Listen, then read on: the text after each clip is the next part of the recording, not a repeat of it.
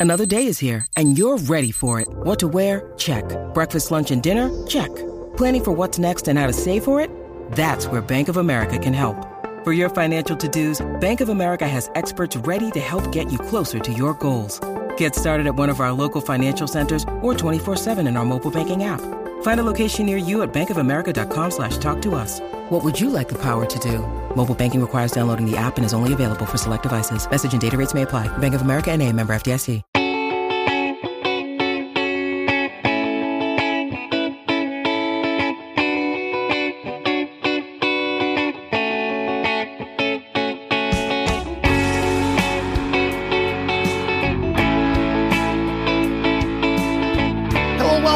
Another episode of Purple Insider. Matthew Coller here, along with Paul Hodowanik of WCCO Radio.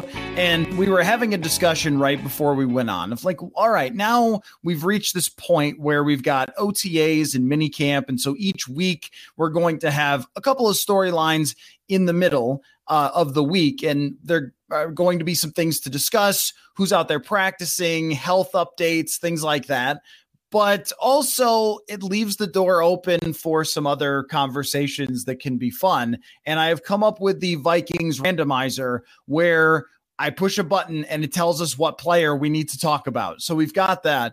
But I, I wanted to ask you first, though, Paul, one of the things that Kevin O'Connell was talking about yesterday during his press conference was about being more than just an offensive minded head coach. And I think what I've come to is the conclusion that the number one storyline of the Minnesota Vikings 2022 heading into the year is their head coach because the players on the offensive side are not all that different. And on the defensive side, there are different faces, but a lot of similar talent level where they can adapt and they can be a little bit better than they were last year if things work out with Ed Donatell's scheme. But what will eventually really determine the season is did they have a better offense? And so give me a give me a 1 to 10. How much pressure should be on Kevin O'Connell? Like how much pressure should we be putting on Kevin O'Connell to be better than Mike Zimmer as a head coach? I would say maybe a 5. I'm kind of right in the middle. I think there's two contrasting styles to this. I think the Vikings didn't really change their roster. And so that's telling you hey, we believe we're a coaching staff away from being a better team. When they don't make big roster overhauls, when they don't commit to a rebuild, when they go out and sign Za'Darius Smith and trade back in the first round and kind of opt for not taking a premium player at 12 and just not opt for a clear direction, what they're saying is we were satisfied enough with everything else around us except our head coach and GM and so in that instance, that puts Kevin O'Connell in a spot where you say, hey, we're counting on you to be the difference here. We're counting on you from getting us to eight wins to 10 wins, 11 wins to making the playoffs. Like you are the X factor. And so that I think would kind of push him, you know, higher up, the seven, eight pressure. But then you have to consider he's a first year head coach. He's never done this before. He's never called plays. So to immediately put pressure on him to be a 10, 11 win coach is setting him up to fail just because, you know, if we were just, if we did this a thousand times, how many times are they a 10, 11 win team? That feels like a less likely outcome for a first year head coach when you don't know what his leadership style is going to be. You don't know what he looks like calling plays. You don't know what he looks like working with the defense. You don't know all those things. So I would put it right at about a five because I'm balancing the fact that the, the Vikings ownership and basically said, we need you to be the X factor. But I also don't want to put too much on him as a first year head coach. I feel like that's when, you know, he either falls to artificial standards that shouldn't have been set that high, or he kind of crumbles under pressure that maybe he shouldn't have had. So I think you kind of set it right at the middle. He doesn't have no pressure. This team has some aging players. It has a quarterback they have to make a decision about. So there is a quite a bit quite a bit of pressure. But to put it at an eight or a nine feels unjust for a first year head coach. Anyone that you're throwing into that is is tough, especially when it's their first time around. If this was Harbaugh that we had here, okay, maybe the pressure ramps up, but he has never done this before. So to get it higher than, you know, a 7 feels you know, just unfair to him. So I'd, I'd put it kind of right in the middle, right at a 5. Yeah, I think that what they want it to be is probably where you have it, and where it's fair is probably higher. Because if you wanted a head coach who was going to take you to eight or nine wins with a veteran roster led by an old and expensive quarterback, well, then you could have stayed with the head coach that has a pretty darn good head coaching record. Let me call this up on Pro Football Reference because I've mentioned this about Zimmer's record before, but I don't know where he ranks like all time in terms of win percentage. So let me see if I can figure that overall. Now, the last two, three years were not so impressive, but it's not like they're going from Joe Judge to Brian Daboll, where if the guy can competently like get you through training camp without any headlines about what a bizarro weird guy he is, then you're good. Like that's not Kevin O'Connell, I don't think uh, unless things change really seriously in the next few weeks. He seems to be a very calm guy uh, and not like a complete football sociopath. But I also think that when you're moving on from a coach who was, say, fringe top 10 head coaches in the league and it had as much success as he did eh, before, then I think that the pressure and the standard does have to go higher. And just because you say out loud competitive rebuild does not mean that we have to look at it and say, oh, competitive rebuild, because that didn't match up with the things that they did. Now, if it had, then I would change the pressure meter. Now, uh, also, you can't go nine or 10 because nine or 10 means you're fired. And like that was last year for Mike Zimmer. That was 9 10 pressure. But I think it has to be higher than a four or five because the patience cannot be that we sit here and go, well, look, it's his first year. And so what if he botched that two minute drill? So what if he kicked the wrong field goal or punted at the wrong time? Or so what if the players were confused about his scheme or, you know, whatever it might be? Um, I think that O'Connell is, is a, a safe head coach with the idea that he's not going to be like a totally crazy person and have no idea what he's doing because of his amount of experience in the league but there is nothing in the world that prepares you for being the head coach of an NFL team. Like, look at pictures of Mike Zimmer, who was one of the most accomplished defensive coordinators in the NFL before he took the job with the Vikings. Look at pictures of that man and then look at pictures of when he left. And it wasn't that long, it was like what, seven or eight years. I mean, that job will take years off of your life. And you know, there's no preparing Kevin O'Connell for a lot of the things that come up. Think of the things that went down during the Zimmer era from Teddy Bridgewater. I mean, Adrian Peterson, it starts right off with 2014, even up through last year, Everson Griffen and, you know, Dalvin Cook and injuries and, and drama and egos and offensive coordinators and like all the things that go down. Uh, you want a little less of that with Kevin O'Connell, but it's the NFL. I mean, go to any NFL city and be like, hey, is your team dramatic? Like, oh my God, yeah, of course. This, this, this, this, this, and this happened. We just notice it more, I think, uh, because it's the Vikings. But you know, I, th- I I do think that there is maybe seven or eight out of ten that know he's not going to be fired, but he will be judged harshly because the standard is set to. It's not that you have to turn around a team that won four games. That's pretty easy to do. Kevin Stefanski, for example, he shows up in Cleveland. They have like one win. Okay. Oh my gosh, you got us to nine? Like Freddie Kitchens was your coach before. A complete clown show. If you even just show up and don't embarrass yourself on day three, you're good. But with Kevin O'Connell, I, I think it's I think it's quite a bit different than that for the situation that he takes over.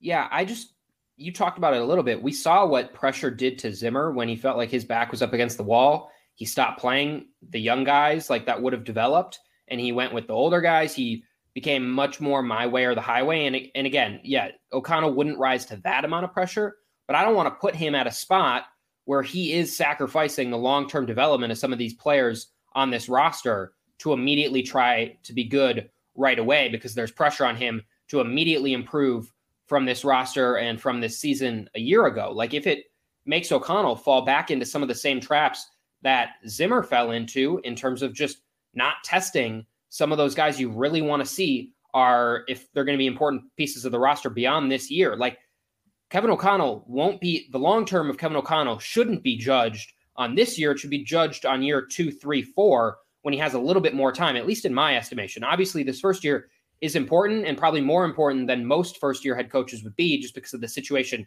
he stepped into. So that is true. But if he's sacrificing anything for this first year and not trying to push buttons for future years, I think that becomes troubling. So putting too much pressure on him to immediately vault from eight to 11 wins just feels like you're sacrificing the long term future, which I mean is kind of what they've done in some of the moves that they've made. But I don't know if I want the coach to fully commit to that. I don't know. What What's your thoughts? Well, uh, yeah, I mean, so when it, as it pertains to playing players for the future, if that's part of his thought process, he shouldn't shouldn't do it. You should just play the best players that are going to win him games because that's the roster. Like you shouldn't play Wyatt Davis over Chris Reed at right guard and have him get destroyed and get Kirk Cousins sacked a bunch of times for development purposes because that's not the approach you took. If they did take that, then I would say absolutely have at it. Whoever is playing quarterback, maybe it's Ryan Fitzpatrick. Well, if look, if uh, Ryan Fitzpatrick gets sacked, oh well, You know, like who cares? Sorry, Ryan Fitzpatrick, you're an awesome guy. But it doesn't matter. You're trying to develop players and you just need a competent quarterback to get out there and have some fun. That's not the way that they went with this. And I, I think that we, because he is a first time head coach, we want to automatically, as is our nature, say, all right, look, give the guys some space, let them learn, see what happens. But in a similar way in town to Rocco Baldelli, for example, or even when Thibs was hired as the head coach. This is kind of that way where it's like, well, it's the coach that needs to change. That's the thing that's supposed to take it to the next level. So here's Tom Thibodeau for you. Like, just because it's not Jim Harbaugh doesn't mean that it should be viewed differently to me because it's the, the the way that the roster was constructed. So I think that there should be the pressure. And just because like Kevin O'Connell is a younger guy and doesn't come across as a lunatic doesn't mean we should be nicer or or yeah. not nicer, but like less less um I don't know, rigid when it comes to this. I think we should be. Like yeah. I, I really think that that there's always this tendency to sort of acquiesce, like here in Minnesota that it's like, oh, well, you know, hey, the Wolves, they finished seventh. Like, that was a fun season, though. It's like, okay, right. But they traded players to get stars and hmm. got eliminated in the first round. Like, that's not good enough, right? Just because yeah. you had some fun, it's just not good enough. You blew multiple 10 point leads. You know what I'm saying? It's yeah. the same way with the Twins. They set the home run record and they get eliminated in the first round and go, well, it was a fun season. Like, no, it's not. I mean, yes, it was, but like, that's not what the standard should be when you have a, a lineup like that and a roster like that. And uh, you know, I think that you know maybe head coaching in football has more to do with winning than say basketball or well maybe maybe basketball people would tell me I'm wrong there, but baseball for sure. I mean, the guy just shows up and like tries to keep everybody not clawing each other's eyes out. I think is the job for a baseball manager and read the computer uh, and do what it says. Sorry, Rocco. Yeah. I'm sure that's wrong too. Uh, anyway, I found Zimmer's record, by the way, win percentage. The coach, so it's 562. The coach right ahead of him is Wade Phillips, our guy, Wade Phillips. Two spots up, three spots up is Bill Parcells at 569 win percentage. Zimmer is 562. He's right ahead of Marv Levy, who's a Hall of Fame coach, ahead of Brian Billick, ahead of Jimmy Johnson, ahead of Chuck Pagano, ahead of Mike Shanahan, not too far behind Frank Reich. Uh, Don Coryell is kind of in that ballpark. Mike Holmgren is not at 60% win percentage. Neither is Pete Carroll. The point just being that, you know, Zimmer's name in terms of his win percentage for what he did is in the ballpark of a lot of very, very good coaches. Yeah. And in order to be better than that, Kevin O'Connell has to have some really good ideas of what they're going to do uh, particularly with the offense. Now, let me ask you a question, Paul. Based on early impressions, very earliest of early impressions, who do you think is a comparable coach to Kevin O'Connell? Who would be the best if you said, oh, he's going to, and don't say McVay because he's the best coach in the league. You can't do that. Like this guy is what Kevin O'Connell could be for the Vikings. Yeah, that's difficult because I, I want to stick with that tree just to make sense. I mean, Zac Taylor feels like a, expectation for this first year, at least. I mean, he didn't have a, a great first season. Obviously, the second year uh, or second and third year, third year was much much better. Uh, but that's another disciple who uh, I don't know, seems very similar into what he did with Sean McVay prior to getting a head coaching job and getting a head coaching job. And you're probably looking for an in between of Taylor's second and third year because Taylor's first year, that roster was abysmal. So if Kevin O'Connell has a first year Zac Taylor year, that's horrible for the Vikings. But Zac Taylor was not working with much. But mm-hmm. last year, uh, he was dealing, he had a better quarterback than Kirk Cousins, but probably an all around roster pretty comparable to where the Vikings were. They went, they won 10 games, they made it in the playoffs, they obviously made a run. I think that's kind of a very similar coach and situation that you would try to project on the Vikings. Obviously, quarterbacks in different spots of their career, but just game in, game out, at least during the regular season, Joe Burrow and Kirk Cousins were probably playing pretty comparable football. Obviously, Joe Burrow turns it up at the end of the year, makes a run to the Super Bowl. That's not comparable to Kirk Cousins, but throughout the year, similar quarterbacks, similarly graded quarterbacks. I think that fits the mold. And just one more point on what we were talking about. I just think I'm coming around to your point in that he probably needs a little bit more pressure. I just think that is setting up O'Connell for to to underwhelm expectations. I mean, if we just go through the last year, I way before they signed or they hired Kevin O'Connell, I did a huge coaching record thing where I was just looking at all the head coaches, how long they had been in the league and what their records were. Like last year, the new all the head coaches were new. Uh, two of them won nine games, five of them didn't. Nine was the highest that any first year head coach won. If you go further back, just to head coaches that have a above 500 record that were new head coaches in 2020, so far we have Kevin Stefanski. He's the only new head coach that through his two seasons has an above 500 record. If you go back to 2019, you have Matt LaFleur, who's obviously been obviously been really good, but no other new head coach. Cliff Kingsbury's right at 500. Zac Taylor's well below 500. Freddie Kitchens was fired right away. Uh, Brian Flores was just under 500. Like these new head coaches haven't really been over 500 before. So I think, yes, he deserves more pressure than those guys based on the situation, but it might be setting him up to fail. But I think if he succeeds, it's a Zac Taylor type season from last year uh, that you're getting from Kevin O'Connell, and you see you can build into the future with him. I love how generous you were being putting Kirk Cousins' name next to Joe Burrow's. Uh, I wouldn't. I mean, not in the playoffs, of course. I but I mean, through the p- first part of the regular season, Kirk was playing really, really well. Burrow was as well. I think they were comparable esque when you look at the rest of the roster and you can say, can he do what Taylor did? Uh, obviously, you don't have Joe Burrow. Folks, with baseball season in full swing, just a reminder if you're headed downtown for baseball, make sure that you are dressed right. Go to sotastick.com for all your Minnesota baseball gear. That is S O T A S T I C K. Go to their website, sotastick.com. Check out everything they have hats, t shirts. If it's one of those cool summer evenings, bring your hoodie as well. Check it out, sotastick.com. You won't find anything better Go there today and use the code Purple Insider for 15% off your purchase. Yeah, yeah. I mean, Joe Burrow to me is a complete franchise changer. Like, early returns point to this guy could be like the best quarterback in the league, uh, which obviously is not the case with Kirk Cousins. And I think that Burrow was actually the number one graded PFF quarterback from last year, even despite you know the sacks that he took. Uh, but anyway, that, that that's totally uh, neither here nor there. I'm not sure that Zac Taylor is actually a good coach.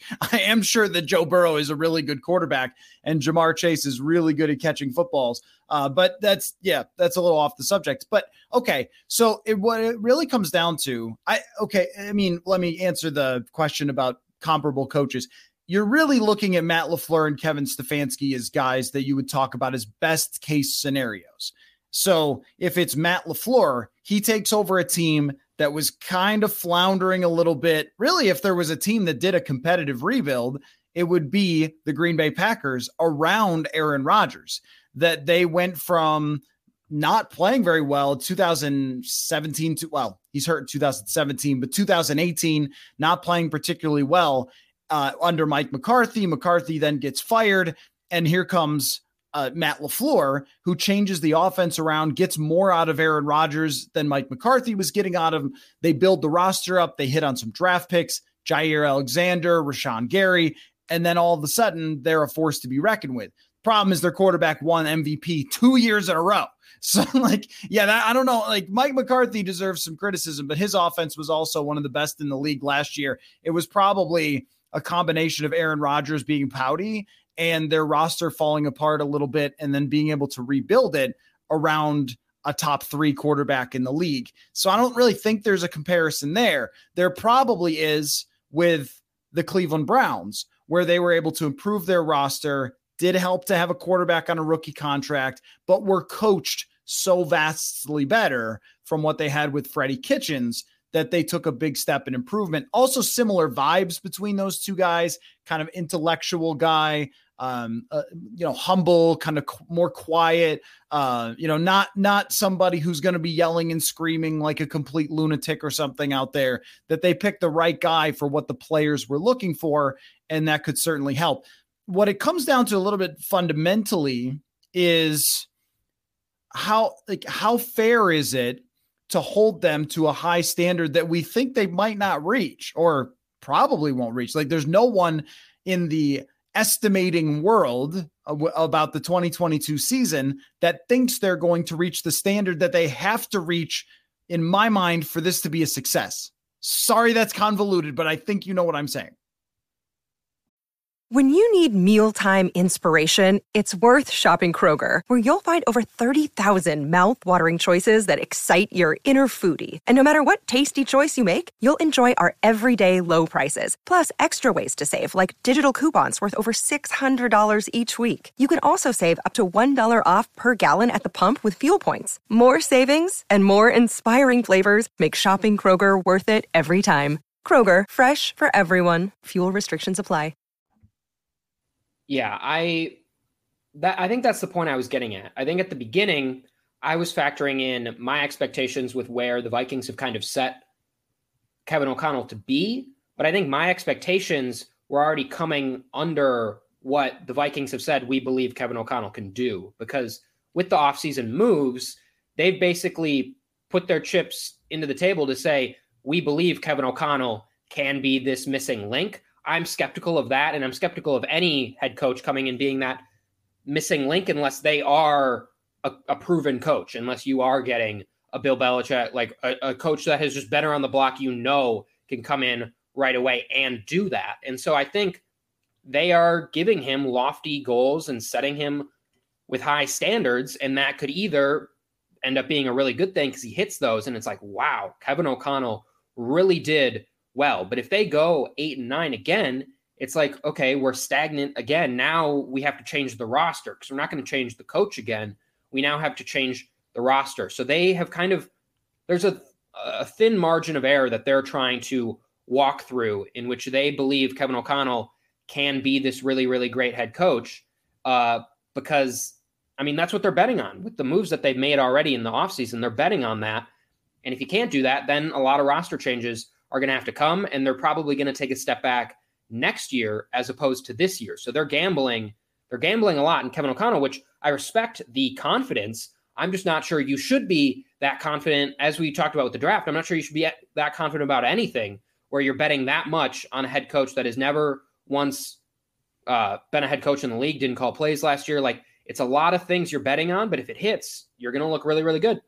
Maybe there's a Nick Sirianni comparison here for um, Philadelphia, a younger guy who had never coached before comes even in. He went nine and eight, so right. you know, right. That's yeah. That and that's the thing is that the Matt LaFleur, Mike Vrabel, I don't really see much comparison, but they are both former players. Mike Vrabel is much more of a hard ass, I think, than uh, what Kevin O'Connell is going to be. But they are both former players, and they brought in Ryan Tannehill started running the, the simplistic offense, the bootlegs, you know, maximizing what Tannehill could do.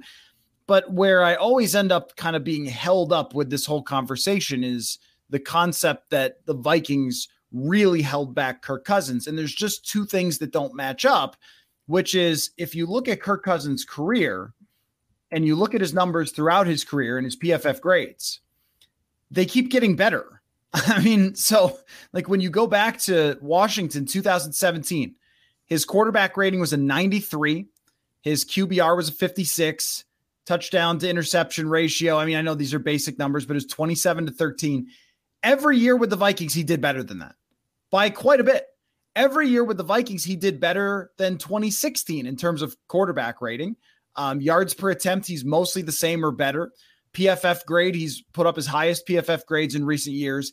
And so that's where I always end up being like, well, so wait, so we think there's another level to this? We think that they were so lost and confused in the universe of offense that he put up his career highs. Like these, these are just conflicting things that don't match up. So it's kind of got to be one or the other. Like it's got to be that there's either a ceiling that's even higher than this, uh, or that that, that, that they were doing a, a, decent job, if not a very good job, of getting the most out of Cousins. And there isn't another level to that. So really, it's going to rely on, and this may be what they think with their spending the defense being a lot better than it was in order to get them to that 11, 12, 13 win threshold. I think that this is the thin margins of the NFL is that if they won 11, I, I think we would all go, okay. I mean, that is a great year from Kevin O'Connell. 11 wins. You're either winning the division or you're right up there, one game below the Green Bay Packers.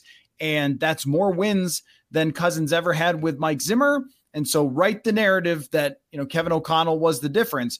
But if it goes to nine, then it feels very much the same. And that, and like, that's just the NFL for you and uh, how things work.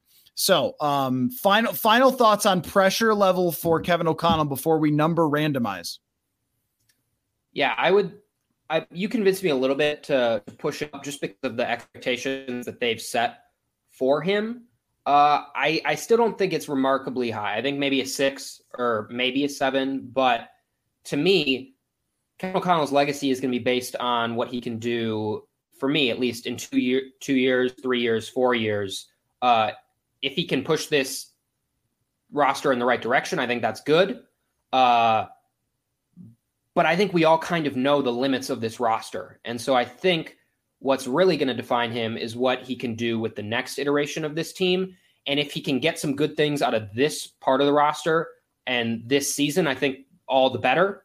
But if he doesn't do that well this year, I don't think it's a death knell for O'Connell. I think it more says they evaluated the roster incorrectly rather than they in, in like didn't val- evaluate the the coaching correctly. So I think he's got some pressure because they've obviously set up the roster, but by no means is this a make or break year or anything for Kevin O'Connell in his first year. Yeah, yeah, I'm not saying that. I'm not saying that. I think that what we're talking about is the the entire plan as a whole and how it will be judged. And you know, if if it ends up with being 7 wins, then we'll be able to say, "Hey, man, that was not good enough in your first year." And there will be, I'm sure, plenty of reasons to criticize that I don't know yet because we haven't seen him coach. Uh, okay, before we get to random player, uh, I'm going to throw a couple coaches at you, and you tell me whether you would trade Kevin O'Connell for that coach or not. Okay. okay. Would you trade Kevin O'Connell straight up for um, Cliff Kingsbury? No, I wouldn't. Uh, I don't. Cliff Kingsbury seems like another one of those where he's kind of holding his situation back. Whenever the the he he's basically his offense is Kyler Murray go do stuff, uh, and I don't know if I love that. I think there's a lot of you know there's some people on Twitter and things that like like his run scheming, but if that's the only highest uh, thing that you have to you have to mark off for Cliff Kingsbury, then no, I would take the unknown of Kevin O'Connell and hope he could be better and then kind of a middling head coach in Cliff Kingsbury. Okay. The reason I picked Cliff Kingsbury is because his record is exactly 500 yeah. to start his career, but did win 11 games last year. I and mean, but they completely fell off at the end of the year. They feel like more of that team than they do the 11 win team. But they had the 11th best offense in terms of points. Not bad. Uh, top 10 in terms of passing yards. 11th in terms of defense. Like this sounds kind of like what we expect from the Vikings to be. Uh, and and you might say, well, they had they had more talent. They had a really talented team, and that's why they were able to get to 11 wins despite their coach. Though Kyler Murray, halfway through the season, is in the MVP conversation, and then suddenly ends up falling off. I'm not a Cliff Kingsbury guy myself. Uh, I don't think that he's like this absolute wizard, but it shows us. I think what that demonstrates is a coach who won 11 games last year. You're saying your coach should be better than that, and you would not trade uh, him for Cliff Kingsbury. That I mean, that's kind of interesting. How about Brandon Staley? Would you trade him for Brandon Staley? I think I would trade him for Brandon Staley. Uh, I think Brandon Staley has shown in his first year that he both understands kind of his team. I think every all the reports are that the team really enjoys him. That was something the Vikings needed last year, so that would be an upgrade from Mike Zimmer. Uh, the fact that he's a def- defensive coach scares me a little bit, and that they're probably if Justin Herbert's good, he's going to have a revolving door of uh, offensive coordinators in there. Same thing if Brandon Staley came here. Uh, but he seems to do all the correct things analytically in terms of fourth downs, two point conversions, and seems to kind of get it from that sense. And so that's one where his arrow seems to be trending upward. Uh, and he seems to have said the right things and be on the right track as a head coach. I'm not like a there's there's a lot of momentum for Brandon Staley. He's like one of the best coaches in the league. I'm not quite there, but he feels on a different tier than Cliff Kingsbury and one that I think would I would trade out the uncertainty of Kevin O'Connell for Brandon Staley because I think there's a higher ceiling involved for him. Yeah, I I think that Brandon Staley handled himself well last year, but then there's another part of me that says you had some of the best quarterback play in the league and missed the playoffs. Like how did that how did that happen? Um that I think tells you how difficult it is like to be that first year head coach because even as good as Brandon Staley came across, uh, seemed very up to date on how he handled the fourth downs, was very aggressive there, and got a heck of a lot of good play out of Justin Herbert. I'm not sure they even fully maximized Justin Herbert on the offensive side. That their offense may have held him back even a little bit from a great season, uh, but just looking at you know ha- him having a, a very low average depth of target and so forth, and what he's capable of doing, that it's almost like it needs to be let loose even more in the same way that Buffalo did. And I think, you know, there's some coaches that there's no dispute whether, you know, you would trade him for Sean McDermott, who's one of the best coaches in the league. Uh, John Harbaugh is very clear. No one's doing this for Mike McCarthy. Um, so there's only a few that you can really compare him to. And uh, I, I was trying to think if there was anyone else that I would say, would you do this? How about any new coach? Like, Nate Hackett, Josh McDaniels, Matt Eberflus, uh, and any, yeah, yeah, any of the, I, I think the answer is probably no. Like any any of the other new coaches, I think you would just rather have Kevin O'Connell. Yeah, I think the the one I I mean, what do I know in terms of head coaches in terms of what they can do? Nothing. Their teams uh, their teams don't know. When they yeah, hire them, they have uh, no idea. I, so. I seem to like I really enjoyed Brian Daboll, so maybe you'd get me to trade that one. Uh, but other than that, there was no one that I was like, my God, the Vikings, you missed out. You didn't get this guy. Uh, so I think at that point, you, you just trust the Vikings and, and, that they picked one. So Brian Daboll would be the only one that I would be willing to have a conversation about. Okay. Um, yeah, I agree with that. And I'm surprised that they didn't interview him. Yeah. I, am also surprised that they didn't interview Byron Leftwich was yeah. always kind of a weird thing to circle back to of like what happened there? Why um why wasn't he, you know, somebody that you looked into. So, uh, did you know? Let me see. Does this actually work? That there is a random NFL player generator? Is this true? Oh, if this is true, this could be really, really something Big. for our content. Big. Yeah. Oh my gosh, there is. Okay. can you the Vikings, or can do, does it have to be all of NFL? Because we're gonna get some it, random Seahawks backup guard that I've never heard of. It it literally it is like the most me- like messy website you've ever seen and there's just one button that says generate and it says like number of players and then generate okay. and then boom it comes up with a player sure devin mccourty first player oh, came okay. up with let's try it again eric weddle carson wentz we need okay so someone someone listens to this podcast and is a computer science like has that job just code us one of these generators that's just vikings players so we can do that at least it does players that I've heard of. Like it's okay. not, it doesn't seem to be going deep into the roster for these players. Like okay. Jadeveon Clowney just popped up, Tyreek Hill, Derrick Henry, Trent Williams. So these are all players that seem to be like star level. But this is, I mean, this is super funny though. Like, wh- what even is this website? All right, let's. Uh, I wish it was for Vikings, but I'm just gonna punch it and see who we get and then talk about that player. Aaron Donald. Good. Aaron Donald's very good. Great player. You'd love to have him on the Vikings, man. I I don't know. Hot take, hot, hot take hot alert. Take. Yeah. yeah. Maybe maybe there's a way to do this for like 1997.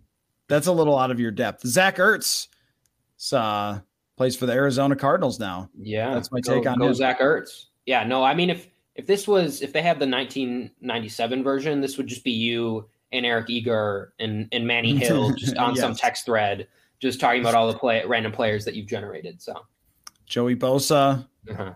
Trent Williams came up again. Okay, it seems like there's a maybe a limited number of players who will come up in this. There's a Vikings bias. Apparently, we didn't get any Vikings. Uh no, Harrison Smith popped up. I just oh. didn't mention it. Julio Jones, Jason Kelce. Okay, well, those are your random players. But uh, let's try it Vikings version. New segment here. Uh, nine, 19 was the number that came up. So I've got the depth chart here. That would be, let's see, Patrick Peterson. Let's talk about Patrick Peterson for five minutes. Um, how much does Patrick Peterson matter to the Minnesota Vikings' success this year? I think a lot in in terms of just where they have him slotted. He's going to start against like maybe the number one corner. I think he is fulfilling both a big role on the field and off the field. We saw last year he was a big leader just coming in year one. He's an, he's basically at the podium after every game. He seems to be a vocal leader inside that locker room. So from an off-field perspective, he's really important in a secondary room that just got young with Andrew Booth and Lewis Cine. He's going to be expected to be a leader there. Even Cam Dantzler's still super young, still learning from Patrick Peterson. So he's going to have to balance with a big role off the field with a unit that really needs him in a new coaching staff where he's going to be tasked with really helping these young guys along. And then on the field, if they have aspirations of being competitive, they need solid cornerback play. They don't need Patrick Peterson to be his Pro Bowl self again. They just need him to be average and not to be someone that opposing quarterbacks are just picking at, where they're, where's Patrick Peterson? Let's find him. Let's go after him. That's the bar he needs to clear. He just needs to be average. They seem like they're going to have enough talent behind him in that secondary uh, spot. So he just has to not be a liability. If he can be average, this secondary can be average. And then if the pass rushers stay healthy, this defense can be above average. So Patrick Peterson's a big linchpin in the back half of that defense because if he just can't play this year, then you're throwing Andrew Booth to the Wolves hoping he's healthy. You're throwing Harrison Hand to the Wolves. Like you're throwing guys that need a little bit of development time and haven't proven anything for a team that has playoff aspirations. So Patrick Peterson needs to be just an average player and he can get by and that'll make his contract way worth it and and the Vikings can be good on defense but Peterson is one of the biggest linchpins there. Yeah, the check actually cashed with Patrick Peterson last year. Yeah. And that was one where we spent a lot of time saying, look at his numbers in Arizona. They're not very good. And uh, that he had fallen off pretty significantly. And look, it's not to say that he was the megastar Patrick Peterson that he was the year before. And there was an injury that was mixed in. And that's something you always worry about when a guy gets over 30. I also wonder how much of it last year in his success because context is really difficult with cornerback statistics. That's why we see guys have good years and get bad years and so forth. Teams were really attacking Bashaud Breeland and really attacking uh, Mackensie Alexander last year. And their numbers, they were two of the worst corners in the entire NFL that if you were an opponent, you were coming in going, well, you know, Patrick Peterson, he could still play a little bit. Let's not target him. And I also remember Daniel Jeremiah telling a story about how when he worked in the NFL, that name recognition would usually mean so much, even if a guy didn't still have it. Which I'm not saying that Peterson like didn't play well, but just to contextualize this and try to project forward, that maybe name recognition and also the fact that two other corners were really struggling led to a lack of targets. Peterson even mentioned his lack of targets last year. It was like, who wants to tell them it's because they were throwing at Breeland all the time? Like, that's why. And if he's targeted more this year, how much of a challenge is that going to be? It is a different defensive system. So Mike Zimmer actually got the most out of Patrick Peterson last year. Is Ed Donatell's system going to do the same for him? I have no idea. And um, always funny to me when I see assertions that people make about, well, his scheme's going to do this, his scheme's going to do that. It's like, look, we, we really don't know. Um, we don't know exactly what they're going to do and how every person's going to fit in it. Only Ed Donatell really knows the things that they're going to do schematically. But uh, I think that Patrick Peterson is one of those. Like, if we were to name the five linchpin players to can they be like a really good team, like in the playoffs and having a chance to go compete for a deep playoff run. Clearly, Kirk Cousins is number one by far, running away. I don't think Patrick Peterson's very far down the list because if he plays really, really well, then not only like is that big for coverage, which matters, but you mentioned it. Like, what did they get him for? Four million dollars? Like to have to have that. Although, again, just side note, it might mean the league didn't really think that Patrick Peterson was worth more than $4 million based on how they saw him play last year. But if he plays well for $4 million, that is incredible value that they've been able to get. So I, I, think that he does fall under that category of being one of the players that holds the keys to whether they succeed or fail this year. Yeah. And I think he kind of, again, if he can just be average, and the way this Vikings defense takes a big leap is Cameron Dantzler goes to another level, or Andrew Booth comes in and is just right away, you can see a first round talent, a lockdown corner. I don't think there's a world where Patrick Peterson reverts back to him, his Arizona self, and that he's a lockdown corner on the outside. So that's not what they're asking for him. But if he can be an average piece and he can be a leadership piece and he can help develop one of these other guys into being that number one corner, and Peterson can be a solid number two, that's a really, really ideal scenario. So Peterson may start one in the depth chart, but he, can just kind of stay where he is and he can allow other players to kind of move above him and his role can continue to just be solid. This defense can be really, really good. But I would agree. I mean, if you're going to name Kirk Cousins, you're probably going to name one of the defensive linemen on this on either sides, Darius or Danielle Hunter. You're probably mentioning Justin Jefferson and someone else for linchpins, but Peterson, Peterson's right there uh, in terms of really, really important pieces for this team. And I, I don't know. It's it's going to be really interesting for him because we obviously know he's not the athlete he once was, and he played well last year. But that's no guarantee him that he can do that again this year. Every mm-hmm. every year that you get from Patrick Peterson at this point is just a bonus, and so you're just hoping for more of this past year, Patrick Peterson, than like one of the last years of Terrence Newman, where it was like, yeah, we can throw him on the field, but do we feel great about it? Maybe if he's our third, fourth corner, but Peterson's the first corner. So he needs to be more what he was last year and less like some of the other old corners that the Vikings have had. All right. I just uh, did number randomizer on the 1994 Vikings and came up with Terry sure. Allen. Okay. Had a great yeah, year. Great I'm year. Not going to be able to give you much on that. Yeah. Well, that's uh what what year what year would did you start say remembering like 10 years from now, which players will you be going like, remember that guy? Said like Oh man. Uh, 2012 maybe?